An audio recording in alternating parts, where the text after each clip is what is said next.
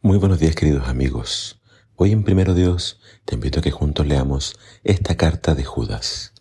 Dice así la palabra de Dios.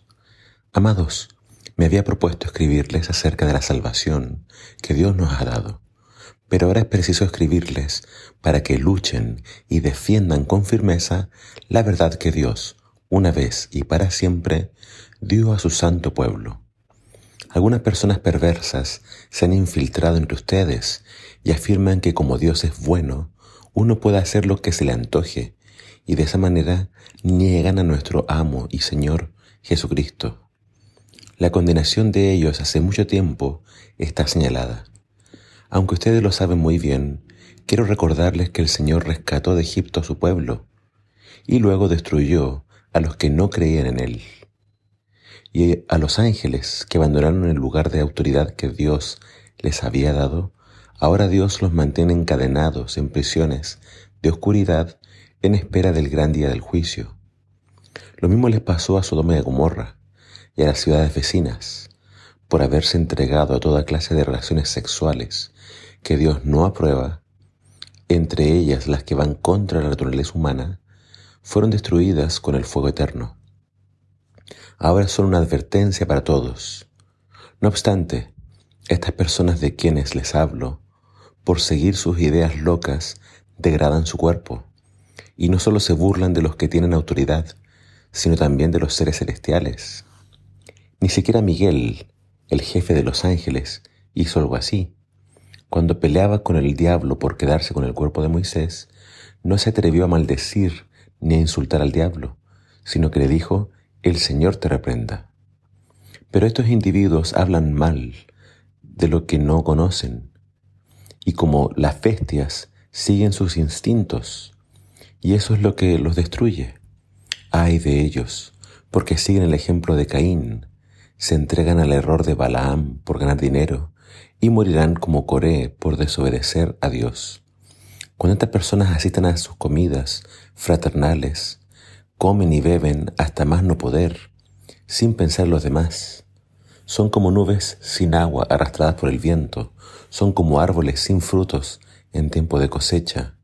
Han sido arrancados de raíz y están totalmente muertos.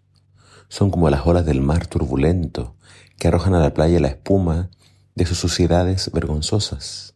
Son como estrellas errantes a las que solo, solo les espera la más densa y eterna oscuridad.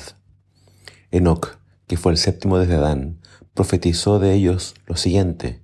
Miren, el Señor viene con millares y millares de ángeles a juzgar a todos y a reprender a los pecadores malvados por las terribles cosas que han hecho y las cosas que han dicho contra Él. Estas personas son murmuradoras, nunca están satisfechas con nada, siguen siempre sus deseos egoístas y son tan arrogantes que cuando hablan bien de alguien es para sacarle algún beneficio. Pero ustedes, amados, recuerden lo que, les, lo que los apóstoles de nuestro Señor Jesucristo ya les habían advertido. En los últimos tiempos vendrán burladores, cuyo único propósito será deleitarse en cuánta perversidad pueda ocurrírseles. Tales personas causan divisiones, se dejan llevar por sus instintos y no tienen el Espíritu Santo. Pero ustedes, amados míos, Manténganse firmes en su santísima fe. Aprendan a orar guiados por el Espíritu Santo. Entréguense al amor de Dios y esperen el día cuando nuestro Señor Jesucristo, en su misericordia, nos dará la salvación eterna. Tengan compasión de los que dudan, salven a otros, arrebatándolos del fuego, y en cuanto a los demás, sean bondadosos con ellos, pero tengan cuidado y no se dejen arrastrar por sus pecados.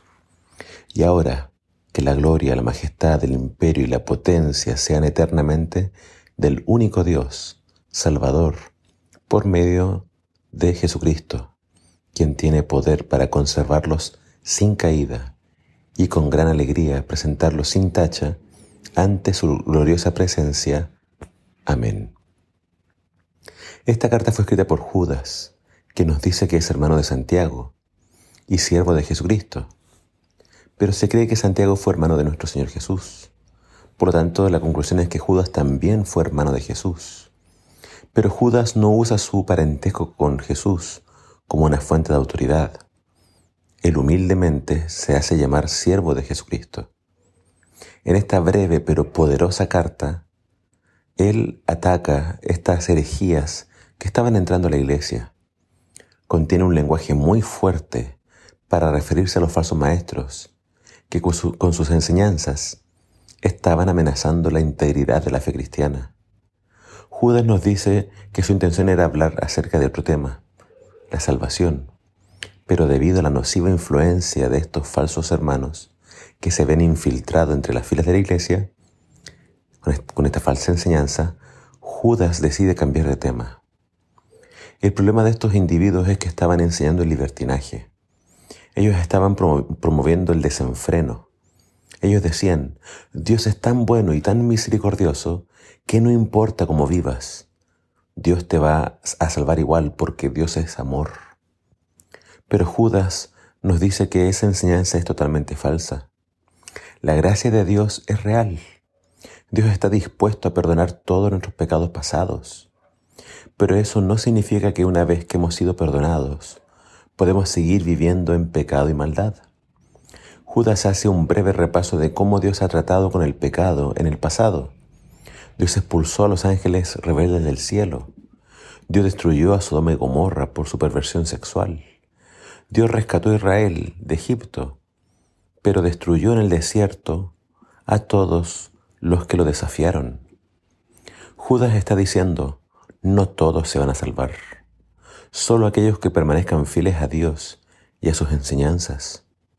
Judas dice que estos falsos maestros tienen su castigo asegurado, ciertamente serán destruidos, se oponen a toda autoridad, no respetan a nadie, no tienen el Espíritu Santo y solo causan divisiones. ¿Qué debemos hacer?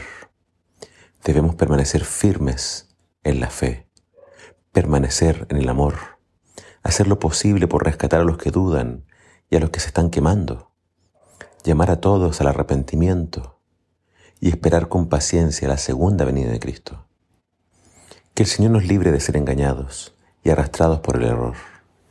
Que el Señor te bendiga.